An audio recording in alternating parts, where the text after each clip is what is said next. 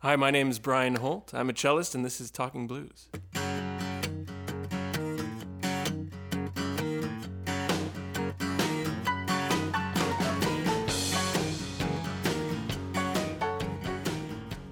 you have any jokes that you want to share with us? Oh, uh, not that I can share. Um, um, no, no, they all they all relate to. In the classical music world, it's always there's viola jokes. Why is that? I don't I don't really know. The viola always has like this weird role um, in in a string quartet. It, it always kind of has the middle ground. You know, you'll have the cello in a string quartet as Yeah. sort of the bass instrument, and then the violins have all these melodies, and then the viola. I mean, viola is a beautiful instrument, but sometimes it just gets stuck in this role. Like for example, in uh, waltzes, they always have the offbeat. You know, they have the bum bum bum, and they just go bum bum, like that's all they do. Actually, that that reminds me of a, a good a good joke. Um, no, it doesn't actually. I, I, I, I'm not gonna. I'm probably gonna mess it up. But uh, You know, to be honest with you, I'm not sure if there will be many violists who will be listening to this. oh, definitely not. They're too busy. They, they have a ton of work, so they're they're in high demand.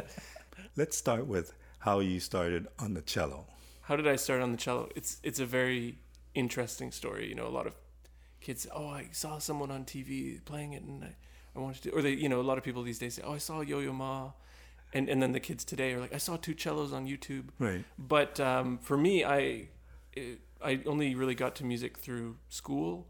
I we would always have to sing in class, and in grade five, I was also like we had a homeroom teacher who ran the recorder club, so I did a little bit of singing in recorder. And then when I hit grade six, is when we would get to pick you know strings or band, uh, pick our instruments, and I'm convinced that my mother called the school and told them not to give me the drums because I really wanted to play the drums. Um, from a young age, like I bang on pots and pans, and there's Because of have- any particular drummer? no, I just really liked I really liked the rhythm, and Right. I have a lot of friends who are drummers. I, I don't know, I just I identify like with that kind of role, like sort of that foundation, and that's kind of what the cello does somewhat in string quartets. It's, it's a, it has a lot of the rhythmic Right. material. Um, so instead of getting the drums, I picked the next most awkward instrument. I picked the double bass, and at the time, I was about four foot something. I don't know. I was super tiny, and I got this giant instrument. And um, it's sort of in the middle of the year, probably sometime after winter break. Uh, I had to go to the bathroom in class, and I don't know why I thought this was a good idea, but I took the bass and I just sort of leaned it against the wall. Right. You know, you're supposed to put it on its side so it doesn't tip over. And I just leaned it against the wall, not in a corner. And it fell over and smashed. And my teacher was furious with me. And, and instead of kicking me out of the class, which I don't know if she could even do that, she just decided to give me the cello instead. That's punishment. As well, not really as punishment. Well, she could have given me the viola, but um, but she gave me the cello, and and immediately I, I was just sort of in love with it. It was so much easier to carry around, and and it's still. I mean, a lot of people love the cello because the sort of the range of it from the lowest C to its highest note, it, it perfectly mimics the range of the human voice. Um, I mean, of course, people can sing lower lower than that, but not the vast majority of us. Do you remember why you picked the bass in the first place? Uh, I wanted to be cool. Okay. I believe that was probably the, you know, no How'd that work out? I was so cool. Um, even the cello just made me even cooler. But it's funny because the cello, it in sort of the history of of music, kind of evolved from the bass, Right. um, and sort of the bass family. And in fact, the name cello is actually just an abbreviation of the full name of the instrument, which is violoncello, which means small violone, and a violone was the bass Right. back then. That's the name. So you started relatively late Yeah, compared to a lot of classical musicians. I would say so. Yeah. Um, but did you excel at it immediately? I I was able to do a lot of things by ear really fast, and there's some amazing recordings. Like early, I think my first like recording that those there was air quotes there, um, was a piece by Bréval from the Suzuki repertoire, and I had no idea how to read music really. So there's a whole section of it that I just play wrong, and it's just completely wrong. Um, and I only played the first half of it, and I didn't play it with piano. So I, I just kind of did things. Just I just I just played I just had fun on the instrument. So you pretended like you were reading. I pretended like I knew what I was doing. I was really good at pretending. Um, but that that of course came to bite me in the ass like, immediately after that. When I started getting a bit more serious about it, um, I I started taking lessons. Uh, I guess about a year after I picked up the instrument. So we're talking grade seven. Yeah, grade. I think, pro, well, maybe even just grade eight. Okay. Um, and and then I started learning all the theory and stuff, and and I, I still have my old notebooks from my my cello teacher, and and we're still in, in contact today.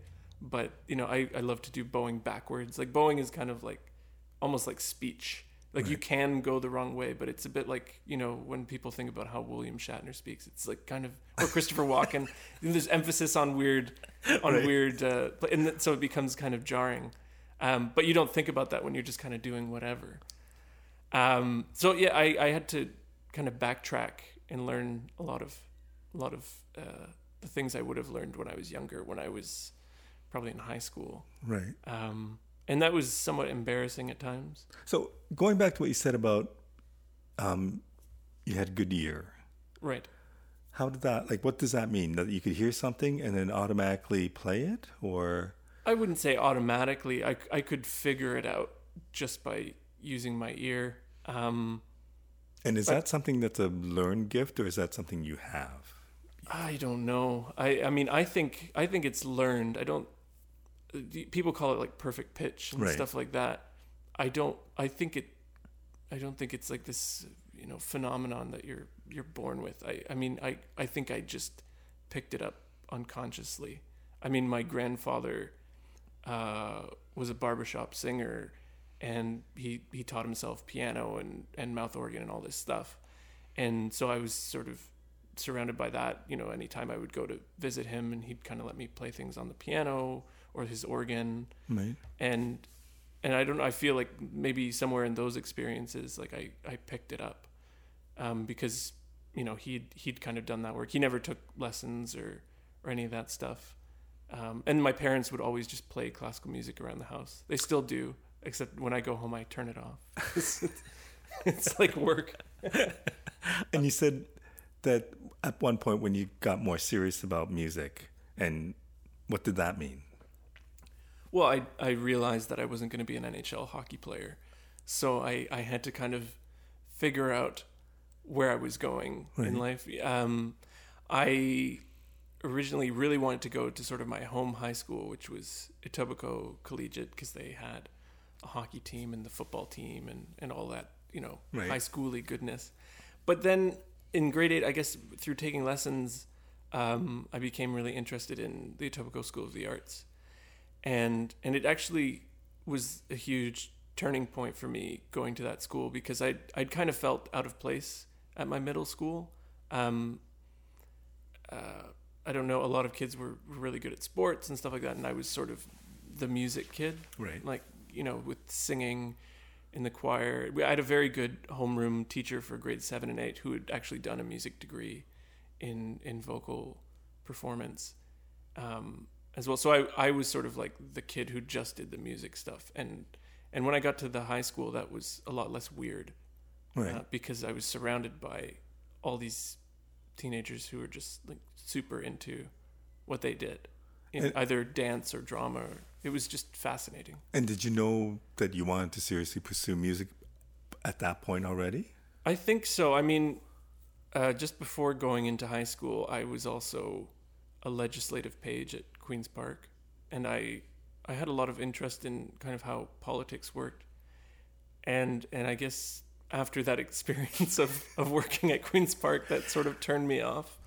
Um, like it was crazy. Like I used to have to memorize the entire seating plan of of the legislature, and and we'd have these tests Right. on you know who's in what riding and, and knowing kind of how government works and like physically having to pass bills and and notes between members um but yeah i mean i didn't take a lot of it wasn't very pleasing to do that. Right. Um, or or really, I didn't really get the process. Um, funny enough, my brother also was a page a few years later and is now a lawyer. So he, I guess it worked a little bit better for him. Um, Funny how things work. it's out. funny how they, yeah, and he's totally suited for it. Um, so I, yeah, probably uh, right, right around the time of entering high school, it was, it was becoming more and more serious. Pro, I, I would say when I switched cello teachers, about mid high school, there was a year where I actually didn't have a teacher because I don't know what I I was still like trying to trying to do the hockey thing a little bit. Right. Um, I played on the worst team in the Greater Toronto Hockey League. We never won a game, and we would lose games like twenty to nothing. Uh, so that that definitely ended my hockey career when I was fifteen. But uh, yeah, so probably when I was sixteen, I switched teachers, and that sort of solidified that I was going into music. And going into music, I know you said you played the guitar, but this was going into music as a cellist. Yes. And what did you imagine that to be? Was it to be in an orchestra or to be a soloist or I mean, I don't think I ever had a specific vision. My my mother would always say to me, "It's better to be a generalist than a specialist," right? and and that's kind of the approach that I still take today. Um, so I I never like to put all my eggs in one basket. I suppose. Because automatically you would think, okay, my options are to be in an orchestra, which you did actually play a season at the Thunder Bay Orchestra, Yeah, right? that's right. Um, and you also play with the Toronto Symphony every so often. Is that correct? Yeah, no, I sub I sub in in a few of the the orchestras in town. Yes. So was there a reason why you wouldn't have pursued that, or just just the idea of that of keeping your options open and? Well, yeah, I mean, I, I, I sort of swing for the fences all the time, um, and right now it's it's kind of learning how to manage my expectations, um, which, yeah, has been a bit of a an issue for me. But uh, no, I'm still I still do auditions for orchestras. I mean, I think there's nothing quite like playing in an orchestra. It's it's this sort of experience that uh, I had a student who's he's in his 70s now and he just this year played in an orchestra for the first time in his life. Wow, and he had a blast. Like he you know he he just couldn't describe how it how it felt to him. Like it's just like being in this it, like listening to an orchestra is one thing but being part of the organism is a totally different in, in my experience. It's like riding a wave. Yeah, like Yeah. it's it's it's amazing how powerful it is with my limited experience, and I don't play an instrument, but I have been on stage with an orchestra um, when we were shooting some video, right and the, the power of the orchestra, and to actually be in the middle of a section, and to feel that is like nothing else. yeah Like it's crazy. yeah they've got to figure out a way for more people to, to be able to do that No, I think you're right. I think it'd be really cool. I mean, there's a lot of pieces being written now where the orchestra will be dispersed, you know, um, around the hall, and I, I think that's always a very, uh, very cool effect. But so if you were, I, and I don't know the circumstances you're playing with the Thunder Bay Orchestra or Symphony Orchestra, um, was that just something you wanted to try for a year, or did you think that that's the route that you wanted to go? And Um, I mean, it was right after I finished my master's degree. Uh, I have a few colleagues who are in that orchestra, and one of my friends was taking a sabbatical. Uh, longtime friend. Actually, his his grandmother was my grandmother's maid of honor, and then we didn't meet until university. But anyways, that's Wow. that's neither here nor there. We're like long lost brothers. Yes. Um, but he was taking a sabbatical, and so there was this opportunity to go there for a year, possibly more. And you know, I just finished school. I didn't really know exactly what I wanted to do, so I, I flew down there and did did the audition, and I was successful, and uh, and it was it was a great uh, great year there. I mean, I think it it sort of helped put the next few years into perspective. Like I I learned a lot about orchestral playing, and I don't think any of the experiences I have now with with many of the orchestras in town would have been possible without having learned from that experience. um, how, I don't know if you can easily explain what that difference is, but from a person who's playing, like how, how, how different was it, and what did you learn from that experience of playing in an orchestra? Well, I mean, um, different. I mean, oh, yeah, this is a tricky question. I mean, orchestral playing is so- and, definitely. uh, you're also talking to somebody who's not musical at all. So. Well, no, but I mean, even for myself, uh, how to best put it into words. Like, was there a moment where you thought, "Wow, I just learned something that I never knew"? Oh, all the time. I mean, I, I had a stand partner there who had been in the orchestra from before I was born, and so he he was sometimes brutally honest, but you know, just sort of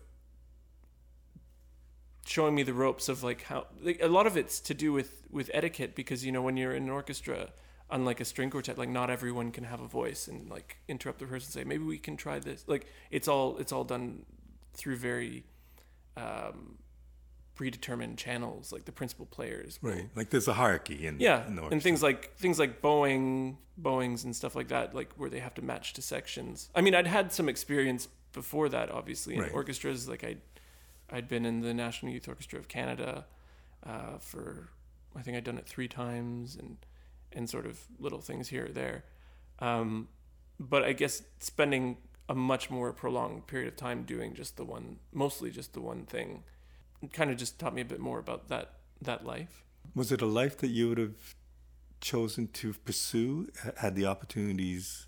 I mean, I'm still pursuing it. I mean, so I, it's something that you would still consider. Yeah, I mean, the the auditions are they don't pop up all the time, but when when the right ones do, I I try and make the time to to do them. And if you got it, what kind of commitment would that be? I guess it depends on the orchestra that you depends on the join. orchestra, yeah. But is it pretty well a full time job and you couldn't do anything else, or would you would you be able to pursue some of the solo projects you're doing? I mean, at first, I would say it would be pure, purely a full time job. I, I mean, I have a lot of friends who have just won jobs, and sort of the first couple years that they're in the job, because you have to get tenure as Right, well, right. Um, they try and focus on the job.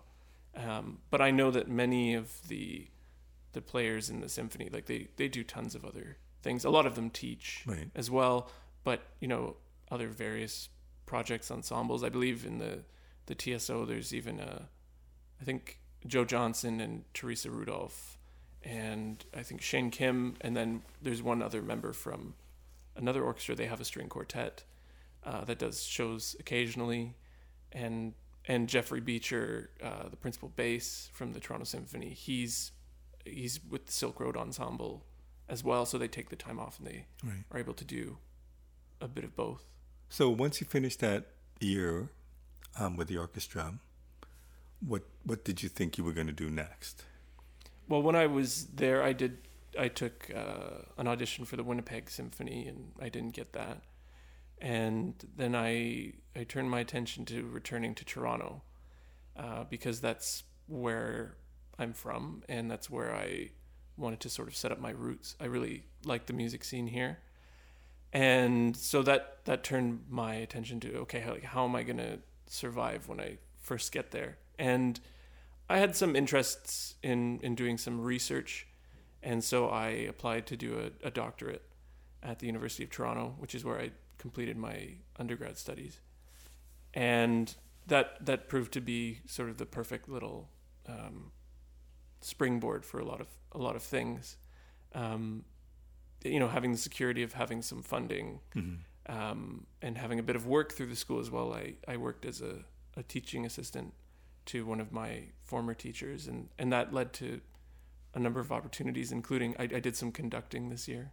Wow. I actually conducted a concert, which is not something I'm trained to do, but you just kind of figure it out.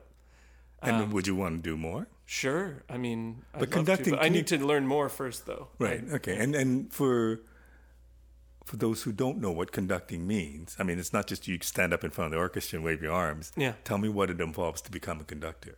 Oh, I wouldn't know what it what it takes to become an actual conductor, but the best way I can describe a conductor's role is is like they're a traffic cop. Um, you know, they have to, but they and they have to know exactly what's going on in the music, so that if there's any sort of deviation from that, they're able to fix it, Right. like right in the moment. So it's trying to keep all these people on track, um, keep them at the same tempo, you know, showing things physically so that you can have people play louder or softer. Uh, in some ways, yeah, you have to be a bit of a mime that way. You have to really show what's happening in the the music. it's kind of a, it's kind of a weird dance that you're that you're doing up there. So how was the experience of conducting for you? I mean, it's exhilarating. I mean, it's it's kind of the same thing we were just talking about being inside the orchestra is being right in front of it. Right, and Um, controlling it. And controlling it. Yeah, it's a bit like driving a really nice race car. Um, and the, and the students were all were all fantastic. Um, really really eager students. It's a string orchestra at the Faculty of Music that's sort of the spillover from the the main orchestra because there's too many string players in the school, but we had some some really fantastic players just because of um, they had scheduling conflicts with the main orchestra, and so this year we were we had our best orchestra of the five years that I was at U of T, and we did some really cool stuff. Wow. And, and the other thing you do is teach. Yes. Tell me about that and how that happened. I mean, I, I first started teaching when I was, I think, 16. Yeah, again, in high school, I, I had like one student who was a, a friend's sister. Um, and that's how it sort of started. And then it was, it was sort of figuring it out for many years. I think now, yeah, now I've been doing it about 16 years. And, uh, and kind of, I, I would say I got much better at it during my doctorate because my studies sort of forced me into learning a lot more about the cello and its history and how it was taught and the various methods. Um, so I I've, I learned much better in the last five years how a cello really works. Again, I'm still I still feel like I'm constantly learning backwards. Right. I mean, I, I, I think most musicians who are very serious about their craft will say that it's it's a lifelong endeavor and it's this journey that they take. Nobody says, "Yeah, I got it figured out." Yeah, yeah, exactly. So, um, yeah, I've I've basically just taught privately. Um, I did a little bit of teaching, you know, through various uh, music schools, but I've I've done most of it just on my own because I I like to have the flexibility uh, with with the various projects that I'm doing, and I have a wide, really wide range of students. Like in terms of age, I think my youngest students uh, about 11 and then my oldest students in his 70s and, and there's kind of everything in between Uh, Wow. it's, and it's I, really I presume quite fascinating and your teaching method is different for every student. definitely um, i mean there's sort of some general building blocks that i always like to start with regardless of age or ability because there's certain principles that have been passed to me uh, from my teacher. Like for example when i started my master's degree i think the entire first term i didn't actually really play a note. I was just doing a, a, a note with my left hand like i would just play open strings because my teacher had a very specific way of, of using the bow. And and that's really our you know the left hand doesn't make any sound. Right. it's just pre- it's just pushing the notes. And then you can you can vibrate them. But but actually you know knowing how to control your your tone is is uh, is something that sometimes gets overlooked. And for me it was something that had been overlooked for a really long time. So again I felt like I was relearning uh, in my and I'd been playing the instrument for you know over 10 15 years. I don't know. And I guess people might not appreciate how important bowing is. Yeah, it's it's crazy. It, it's I mean it's sort of like breathing. Um, you have two directions of bow: Right. uh, down bow, which is sort of pulling it away, pushing it away, and the up bow, which is pulling it uh, pushing it in. So pulling pulling the bow outwards and pushing it back in, and that's that's a bit like our lungs. It's sort of inhaling, exhaling. Right. So that that dual feel and and uh, that's what I was talking about earlier. Is when I was younger, I I didn't know which way. It didn't really matter to me which way, and so that created for very interesting sort of sentence structure in my playing. You, You're Right. putting a lot of emphasis on the wrong syllable. Silly question, but Yeah. do you have a favorite? A favorite In- inhale or exhale? Oh. like well, there- down bow is is is typically the stronger of the two. That's that's our exhale. Right. right? So, um, everyone loves a good, just sort of, you know, that sort of feel. So, typically, if you have a piece like a big concerto and it starts with a big loud note, it's going to start on a down bow. So, Okay, but I'd say down bow is, is pretty fantastic. very recently I was editing a piece, uh, and somebody was playing the violin, and they were doing rehearsals.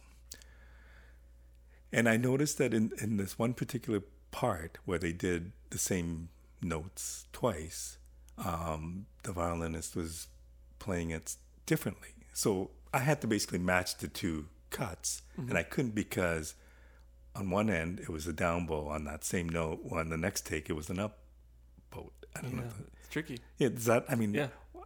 is that allowed? Oh, it's all allowed. I mean, but it's you know, it's just it's like, speech. There's no like, ex- there's no one way of saying something. Um, But is that unusual that you would do a you would rehearse a piece and then play the six notes differently, like the opposite bowing?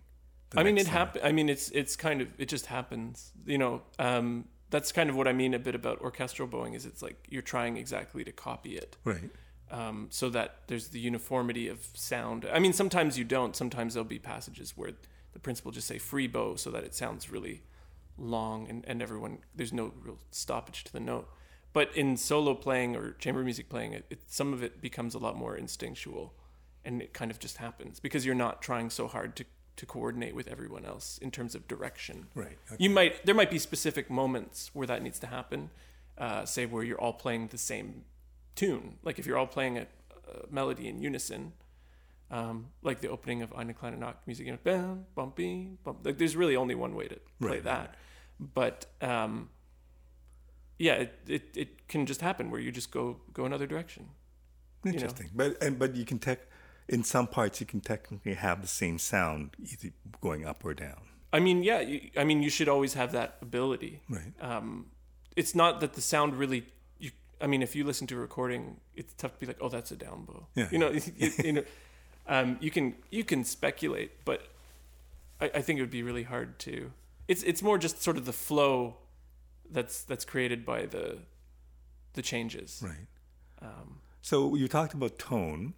Um, in in in other genres that I've talked to musicians about, I mean, oftentimes people say musicians are always striving to get their own tone, that own sound, so that in the blues, if you listen to BB King play, you just know who he is by that one Yeah. note. Is it like is it like that for you? And then, if if so, have you reached the point where you know what your sound is? No, I, I mean, I, I think I'm still experimenting all the time. I have, it, it also depends what I'm doing. Um, Like, again, like an orchestral tone is you're trying to blend and match Right. what's around you. Whereas if I'm playing as a soloist, yeah, I'm trying to, to do my own thing. But what, what is that? I don't, I don't fully know. I mean, um, I've experimented a lot in recording myself, trying to figure out what I want to do. Like, it's, it's not just the bow too. It's also sort of the, the vibrating in the left hand Right. um, finding the right mix of that. But if you listen, if you listen to Yo Yo Ma, can Right. you say, "Oh, that's Yo Yo Ma," as opposed to somebody else? With some with some cellists, yeah, it's very it's very obvious. Um, uh, can't think like uh, one one person who sticks out to me right now is like Gautier Capuçon, the, the French cellist. Like I can I can and I really love his playing. He's phenomenal. Um, but you can you can really tell his playing from a lot of others. It's also sort of the the various geographical um, uh, what's the word I'm looking for? Like you can tell various schools of playing. Like Oh, there's, okay. you know, like you can tell sometimes. You used to be able to tell like a Russian player from an American player. Like there's sort of like these um, various global schools of playing, which is becoming less of a thing now with with the internet and and all that. Like everyone So you think it's because of the internet that it's less regional? I mean, I was talking to, to a professor in Copenhagen a few months ago, and he, he thinks so. Like, he was talking about uh, this program that they were running at the Da- Royal Danish Academy, um, which was all about global audition training. And he was saying that, you know, they would have panelists from like Shanghai or or Vienna and, and someone in the States, and they would all listen to these students, and, and they would all sound much more similar because you're, you're just trying to find this one one way of playing these Wow. excerpts. Whereas when he was a, a student, it's like he said, you know, you could hear three notes and you'd know exactly where that person was from. Wow, You'd be like, that's a Russian player, you know, stuff like that. that's crazy. Yeah. So I mean, it. I think it's tough because nowadays it we're just kind of everywhere. You know, as as musicians, we're not. I feel like a lot of classical musicians we're we're finding our way into a lot of other genres and things like that. So our, our, we don't have sort of that one sound.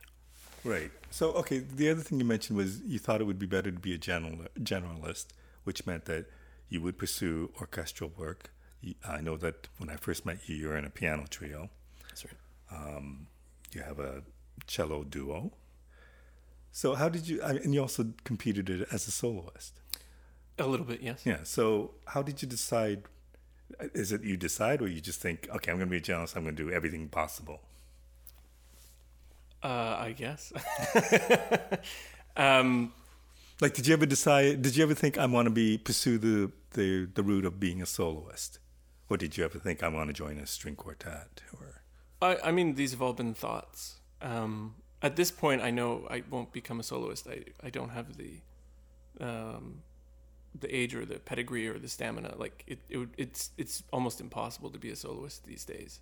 Um, but the pressures are also ridiculous too, right? To be a soloist. I oh I think so. I mean, again, like a lot of the people in symphony, especially the principal players, they will still do solo engagements. It's it's something that they do more on the side. I, I think it's extremely difficult to just do that. right. Um, and you see a lot of soloists now. They also are very active in chamber music. I don't. There's very few people on this planet, I think, still that just play concertos with orchestras. I don't think that's really doable. Right. Um, I don't know if that was ever really a thing. I think you always have to have various little things like for soloists, I, chamber music kind of becomes their their other thing. Um, like they would never then go and play section in an orchestra. So when did you know after your year of being in the orchestra that you need to do different things and you need to constantly do different things? Was it just out of necessity that you would be in this group and you would play this and you would also re- audition for that or I don't know. It, it's kind of always been a thing with all of my teachers. I've always sort of seen that what they do, and and they all sort of did a variety of things. Especially, sort of my last two teachers. They were both they're both soloists, um, but they also do a large variety of of chamber music activities. And actually, with my teacher at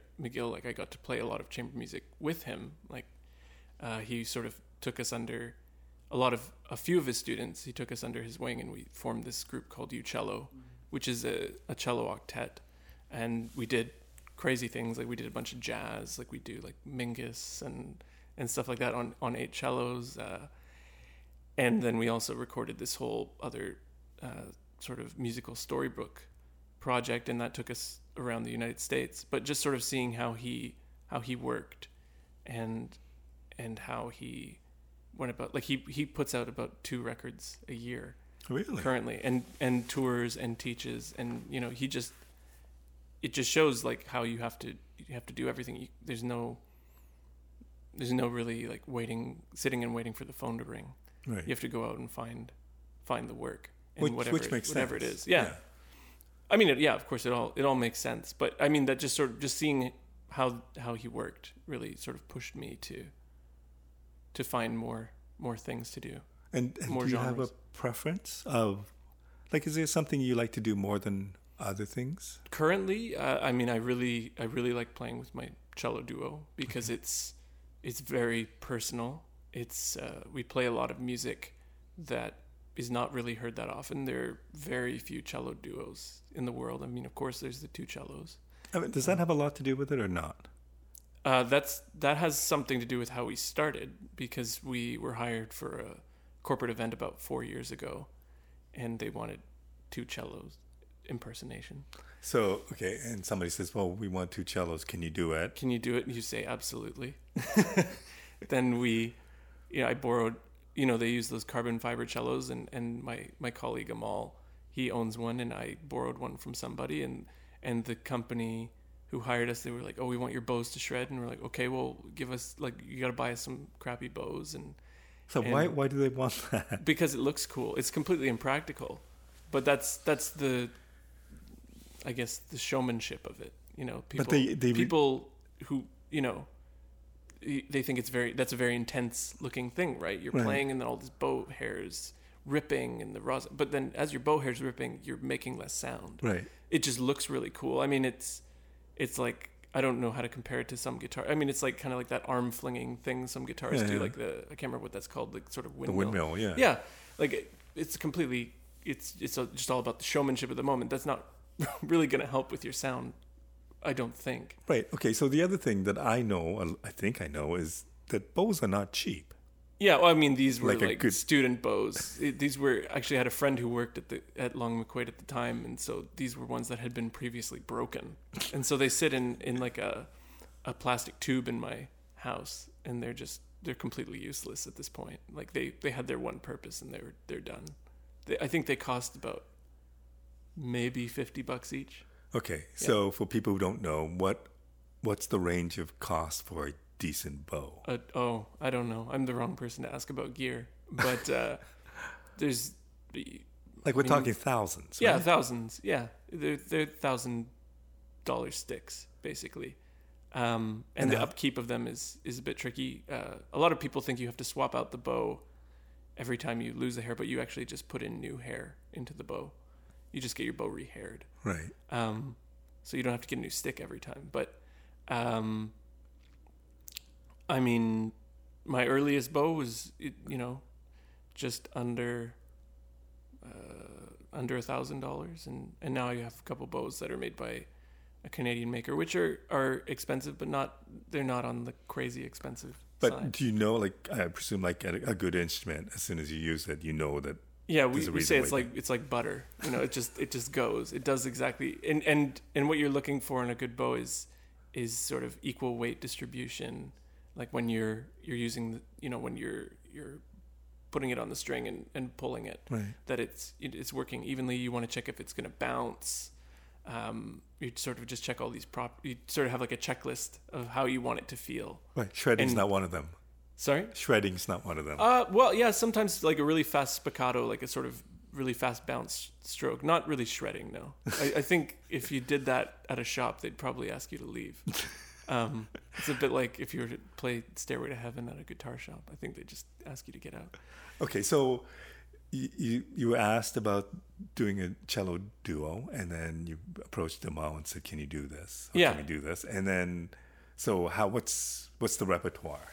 Well, I mean, for that event, it was you know Michael Jackson and and Guns N' Roses, and and we are like, well, that was that was fun, and we did for about a year. We did a number of events like that, and and I at the time was sort of entering, guess, guess the middle of my doctorate at that point, and I started reading more about you know about the great cellists over time and and how they taught. And and a big uh, facet of that was the cello duo. Like it was sort of you would play with your teacher, and and that's how you would learn. And so there was a lot of back and forth in in that writing. You know, it wasn't like one person just played all the hard stuff and then one person did the bass line. I mean, that happens sometimes, but um, so it was that that was really interesting to me. And then we there's a a website that has, sort of has all the public domain sheet music that's that's out there, and so we started exploring that, exploring the University of Toronto library, scouring the internet, seeing what other music is available for cello duo, and we we came across a lot of it, um, ranging.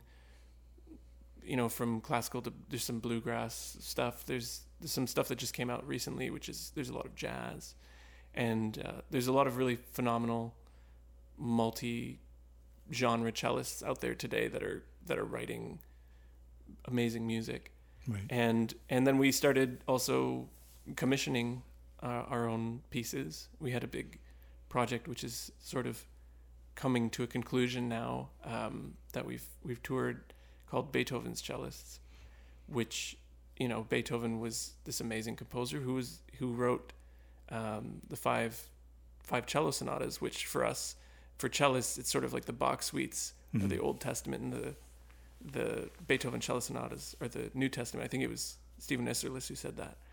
But uh, he, you know, in his lifetime was surrounded by all these great cellists like Anton Kraft and Jean-Louis Duport and, and Bernard Romberg and, and there were more, even amateur cellists. Um, there was a piece he wrote for an amateur cellist to play with him called the Eyeglass Duo, which was sort of a poke at the guy because he, he needed to wear uh, large eyeglasses in order to see the music. And it's actually a piece that the guy would have performed with Beethoven. It was a, a duet for uh, cello and viola. So Be- Beethoven would have played viola, if you can believe it. We all think of him as this pianist, but Yeah, yeah. secretly, he, well, not really so secretly, but he was also a violist. And so that's yeah, that's sort of why it's so personal because it's it's this repertoire that it feels like we found it. I mean, we didn't, but it's that feeling of of discovering something new. There's no real recordings of a lot of this stuff, or if there is, there's maybe one or two, and uh, and just doing it kind of allows us to really do our own thing. It's not like string quartet where there's sort of, you know, the Beethoven string quartets have been recorded thousands of times, and and people are still doing really interesting things with that. Um, but it's just totally fresh. So that project resulted in you putting out a new album That's right. Um, of the same title, um, and it's you just finished it. Just just finished it. We just got a whole box of CDs and and download cards the other day. Now we have to figure out how to take that and put that on the internet because we're both secretly 80 years old and don't know how to use technology. Even though we play with iPads and everyone assumes, you know, because we're of a certain generation that we understand computers, I have, I have no idea how to do it. Okay, well, I think we can resolve that. I don't think that'll be that it difficult. it'll be fine. You know, I'll, I'll hire one of my parents' neighbors, like their kids, and they'll tell me how to do it. Do you have expectations for this recording? I mean, definitely. We toured this program back in February of 2018 on the East Coast. It was a tour. How did that happen? It's a tour presented by Debut Atlantic.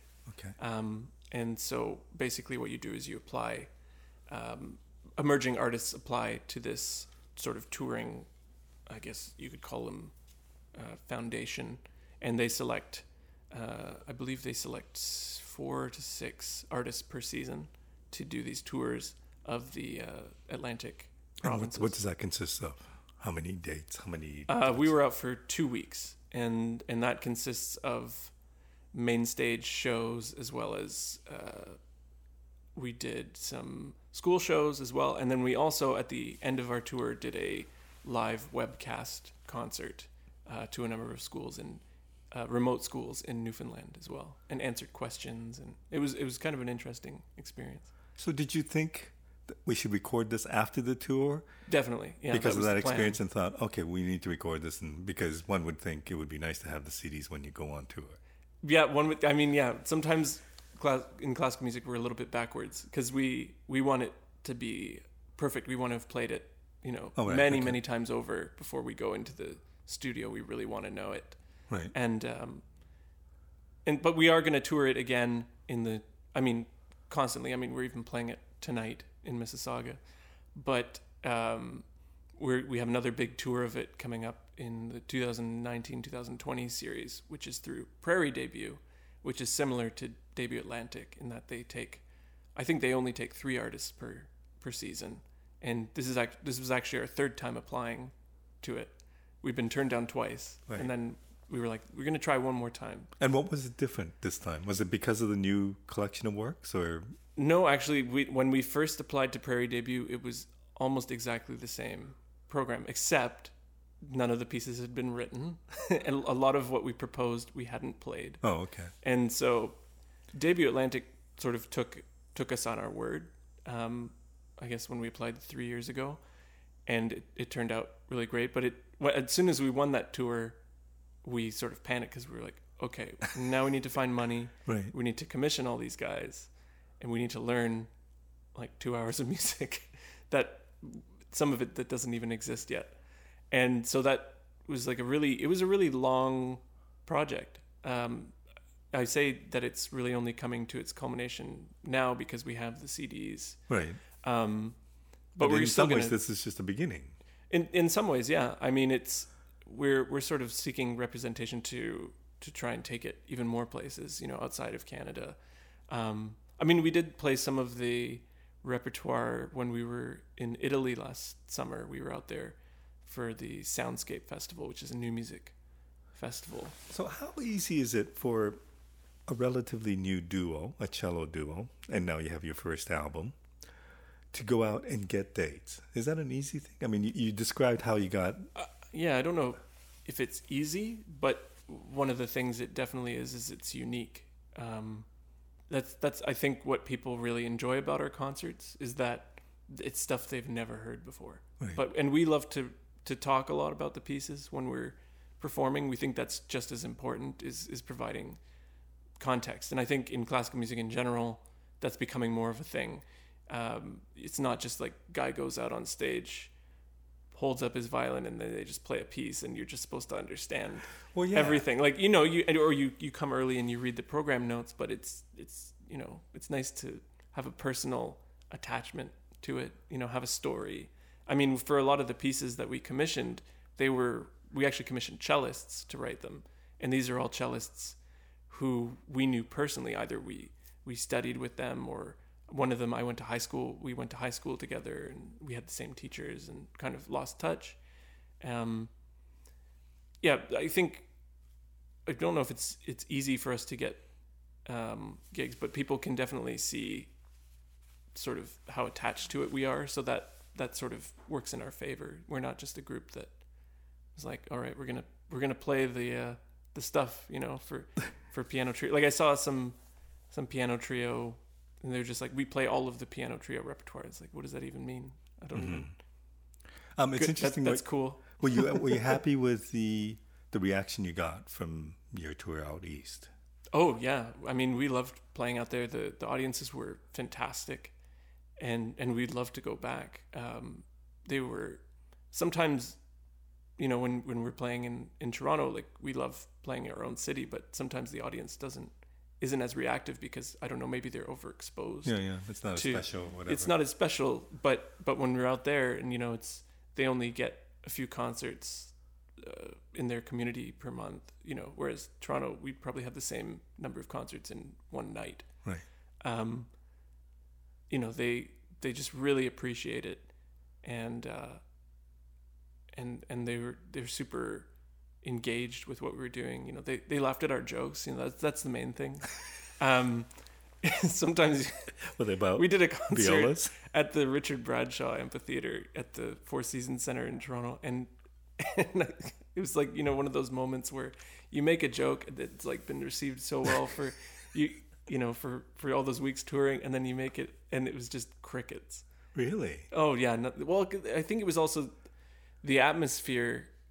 I think well we were talking about this before we we started uh, the interview, but uh, you know the atmosphere that you're playing in, Mm-hmm. like you know a house concert versus that that's like a very serious space Yeah, that yeah, we were yeah. playing in, and and so people don't find it as appropriate to maybe laugh. They feel uncomfortable um, because there's sort of this this uh, stigma attached to like a concert hall. It's you know we Right, have to be very proper um, the applause. You know, there's no hooting and hollering. um, but you know, you play play some places they, they just go nuts, and and and I think that's great. I, mean, it's great the other way too. But Yeah, but I, I think what you It's a little mentioned about um, being more talkative and, and talking between the pieces, I think that's huge because somebody like myself who doesn't know a lot about classical music and the few times that I've attended, you know, you don't clap in between movements. And if you don't know, like it's, you, Yeah, you you think don't- you should applaud. Yeah, And it's weird that you don't. You, it's funny because in that used to be such a thing. Like people used to clap between movements all the time, and then some somewhere over time, we we got a little uptight.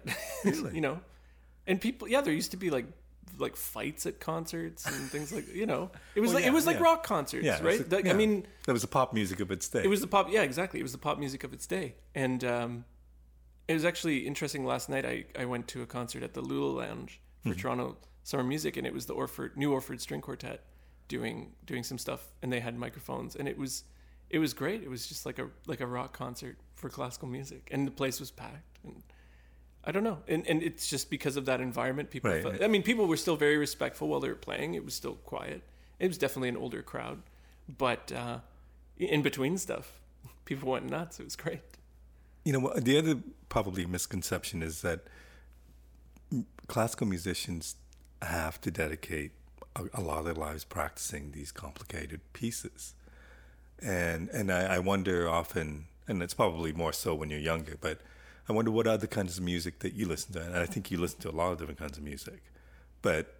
Is, is is your time listening mainly classical music, or do you listen to a lot of different things? And what Oh. else do you listen to? Um, what else do I listen to? I mean, I uh, I've always really loved Radiohead. That's been my my big thing, and I finally got a chance to see them live Like last, last week. Yeah, And and it was a life changing experience. Um, so I I listened to, I, I'd say I listen to a lot of Radiohead and sort of Radiohead esque things, I guess. Um, like Nico. I, I really like Nico Muhly. He's kind of like on the cusp of classical music and and sort of that that world. Um, I don't know. I I think I have Apple Music and it's really quite interesting because it'll kind of just suggest things to listen to, and and I for me either I'm listening to music because I'm working on it or I just like to get taken somewhere else. Right. You know, just just like uh here go go listen to this. But yeah, sort of my staple is definitely like if I if I had like one thing to go back to to listen to, it's it's usually Radiohead. Um, Wow. I and does, does that- does that influence the musician? Like, in what way does that influence the musician that you are, or does it? I mean, Radiohead definitely has sort of carved their own path, and I, I mm-hmm. guess that that's always sort of been one of my one of my main things is is I, I like to feel feel that way. Maybe I'm I'm not exactly doing that, but at least it's, it's sort of like an internal feeling of of not just doing what everyone wants. I Right. guess. And they've you know in, in numerous as like they, they do just do crazy stuff and even live too they they take what they have done Mm-hmm. and they don't just reproduce it. They they add new layers. They they play around with it like at the beginning of one, one i almost said piece one of their songs. Um that always happens. The beginning of this piece um they just totally just took this one little bass riff and just played around with it for what felt like 10 minutes. And it's something that in the album takes like two seconds. Right. And and they just let's just let's just you know kind of it's like that thing for spinal tap it's like freeform jazz obviously um Okay, so that brings up another question that when I whenever I speak to classical musicians, I'm always curious about. Um, classical musicians are very good at reading notes and executing them perfectly, or close to perfection as possible. perfectly yeah um, and and or just reading notes and creating beautiful music, but oftentimes they can't improvise. uh-huh Can you improvise? i can i attempt to improvise. I mean when i practice the first thing i usually do is try and improvise because it's just sort of rearranging things. It's always funny because i'll just start doing that and someone will be like oh what piece is that? I'm like i have no idea. I'm just just playing notes. And it it always kind of sounds pretty contemporary. It's not usually that beautiful. But um, uh, recently uh, with the duo we actually did a jazz jazz tune on on one of our concerts by Matt Brubeck who's the son of Dave Brubeck. Right. and he's a fantastic jazz cellist and he wrote us one of those Beethoven pieces. But that that was sort of the first time that we've sort of started publicly improvising. So you he uh, had a written piece that you could follow, but at one point you go somewhere else. not even really. It's more just like a standard jazz chart. Like he he wrote we we studied it with him. So i mean that kind of helps but the chart is very bare. It sort of has the first line of it is kind of the pattern that he wants you to do there's sort of like a plucked bass line um and then it does then he just has chord changes and you just kind of have to follow that sort of uh motive and sort of apply it to those changes. And then he has just the simple melody and then basically i mean in, in jazz terms we we sort of played through the head and then Amahl improvised over the bass line then i improvised over the bass line and then i played the head out and that was basically And, the tune that process of improvising is that easy for you to do? uh, in certain pieces uh, I, I mean we're not like jazz musicians We're, they're they're incredible at transposing and, and kind of just being able to do things in all keys um, it's something that I'm working on. It's it's something I work on in my practice, like through my my thesis, uh, which was on online cello instruction. I came across the Improviser's Guide to the Cello, which is a website run by Jacob Szekely, who's a fantastic jazz cellist out of LA, and it kind of teaches you how to play jazz on the cello, which is sort of counterintuitive to how we learn the cello Yeah, sure. it's in terms of classical music a lot of things like schumann like sort of romantic composers it, it relies more on playing up and down the instrument where in jazz especially with some of the speed we have to play more across our instrument a bit more like a guitarist Hmm. um, so just learning those sort of those new hand shapes um, and sort of finger jams and little little things that we wouldn't have learned in classical music that's something i'm checking out um, And how important is new music and, and commissioning compositions to you? I mean, for the duo, it's huge because we got to expand our repertoire, and um, but with any other ensemble, I mean, I play with a lot of new music ensembles. It's it's important because you know we have to keep keep the engine going, right? Um, we can't just sort of lay back on what we what we have, Right. and I think it's extremely interesting. Like we get totally new colors and experiences, and and I mean, I'm I'm sort of looking forward to getting a bit older and seeing where some of these pieces end up, sort of in the the gamut of of repertoire um, that's available. But uh, And do you find that the audience is more receptive to new music? I, like, I'm not sure. What, if you prompt it, I mean, you can't. Again, you can't just go out there and just play it. You have to you have to give them right. something. But I think that's with any piece. But I I- find sometimes we just we're like, here's here's a new thing. I don't know why we do that. Doesn't make sense to me. So this is an exciting time for you with the new album coming. If for, for people who want to know more about the new album, where can they find out information about it? Uh, you can find out more information at the uh, the website of the duo, which is the duo is called VC2 or VC2 Cello Duo, and our website is www.vc2celloduo.com. And it'll be once we figure out how to put it on the internet, it'll be on on you know all those all those things. It'll be on on the iTunes and the Spotify, and we'll we'll figure it out. So at this point, is that your main focus, or how many other projects are you working with? Uh, right now, the duo we're kind of looking at a new project that'll involve uh, dance as well. That's one of the things that we're. So you'll be out. dancing with the cello. We will not be dancing with the cellos, although we do have these. Um, they're called. They they were invented by Mike Block. They're called block straps, and they allow you to actually strap the instrument to yourself, so that you can stand and walk and play. And Have you done that? oh, we tried. It's impossible. I would imagine he's very good at it, but uh, it it's like well now you have a you know you're sitting and you play the cello, but now when you stand up you have this moving target sort of thing. So bowing everything you almost have to relearn how to play the instrument, or at least that's how I felt. Right. Um, I guess. Yeah. There's a there's a video of, of us attempting it somewhere on our Instagram um, from many years ago. But yeah, we bought them, we tried it, didn't quite work out. So we'll we'll we'll revisit it, I'm sure someday, but because we have them. but uh, But musically, what else are you working on? musically, I mean, I'm preparing sort of for the upcoming season. Like in classical music, like the big season sort of runs September to June, um, kind of just like hockey. and uh, so I'm I've got to start learning some operas um, for the for the winter because that some of these are pretty extensive works. Um, like I've had the experience of of doing some of Wagner's Ring Cycle, which some of these operas last you know five hours, and so it, it takes quite a lot of time to learn that. So, So- you, you're playing with the Canadian Opera With, Company. this is with the Canadian Opera Company. I've got a couple, um, couple operas I've been hired for this season, so I'll start learning those.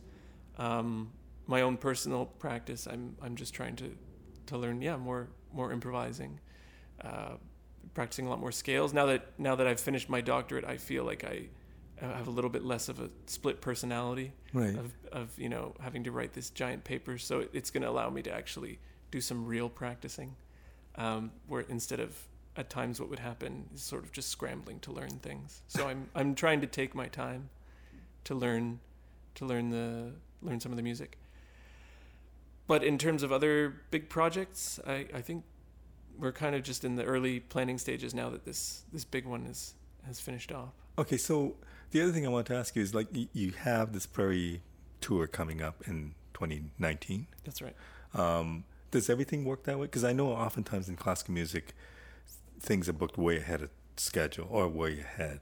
So, like, is it would it be easy for you to get a gig in September, or like how does that work in terms of It depends. Yeah, it depends on what the gigs are. I mean, a lot of the things we do are are hired, you know, a few months in advance. It, it's just you know you need to have the time to let the audience know what's happening. Right. It's it's never really that last minute.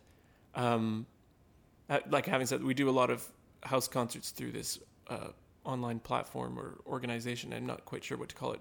It's called Artery, and um, some of those we we just schedule um, you know a few weeks ahead, and we're still able to sell those out. I mean, they're they're pretty small Yeah, yeah. concerts. Tell me what you get out of house concerts.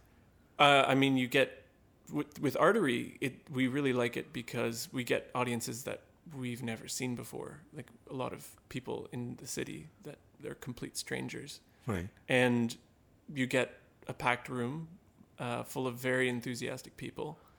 And and just a really great performing atmosphere, and they're really right in the action. Like the last one we did was at a recording studio in in town. Uh, I think it's called Desert Fish Recording Studios, and uh, there was literally a person like two feet from me, um, and I actually had to say, "Well, you you might want to like." They're just so into it, um, but you have to actually say like you might want to move back a little bit, just not just because it'll be maybe a little loud, but also my bow might hit you. Yeah, yeah.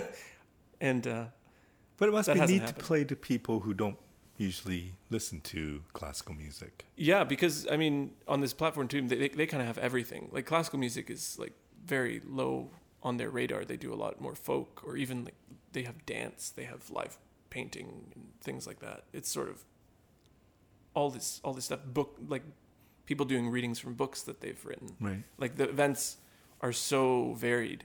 Um, and so yeah, you get this very diverse audience of people who have no idea really what they're about to see, but they, they're totally into it. Wow. Um, which yeah, I mean, there's no like perfect audience, but I mean, we, we like that one, and but we don't also we don't dislike the other right, ones. right, right. Yeah. Um,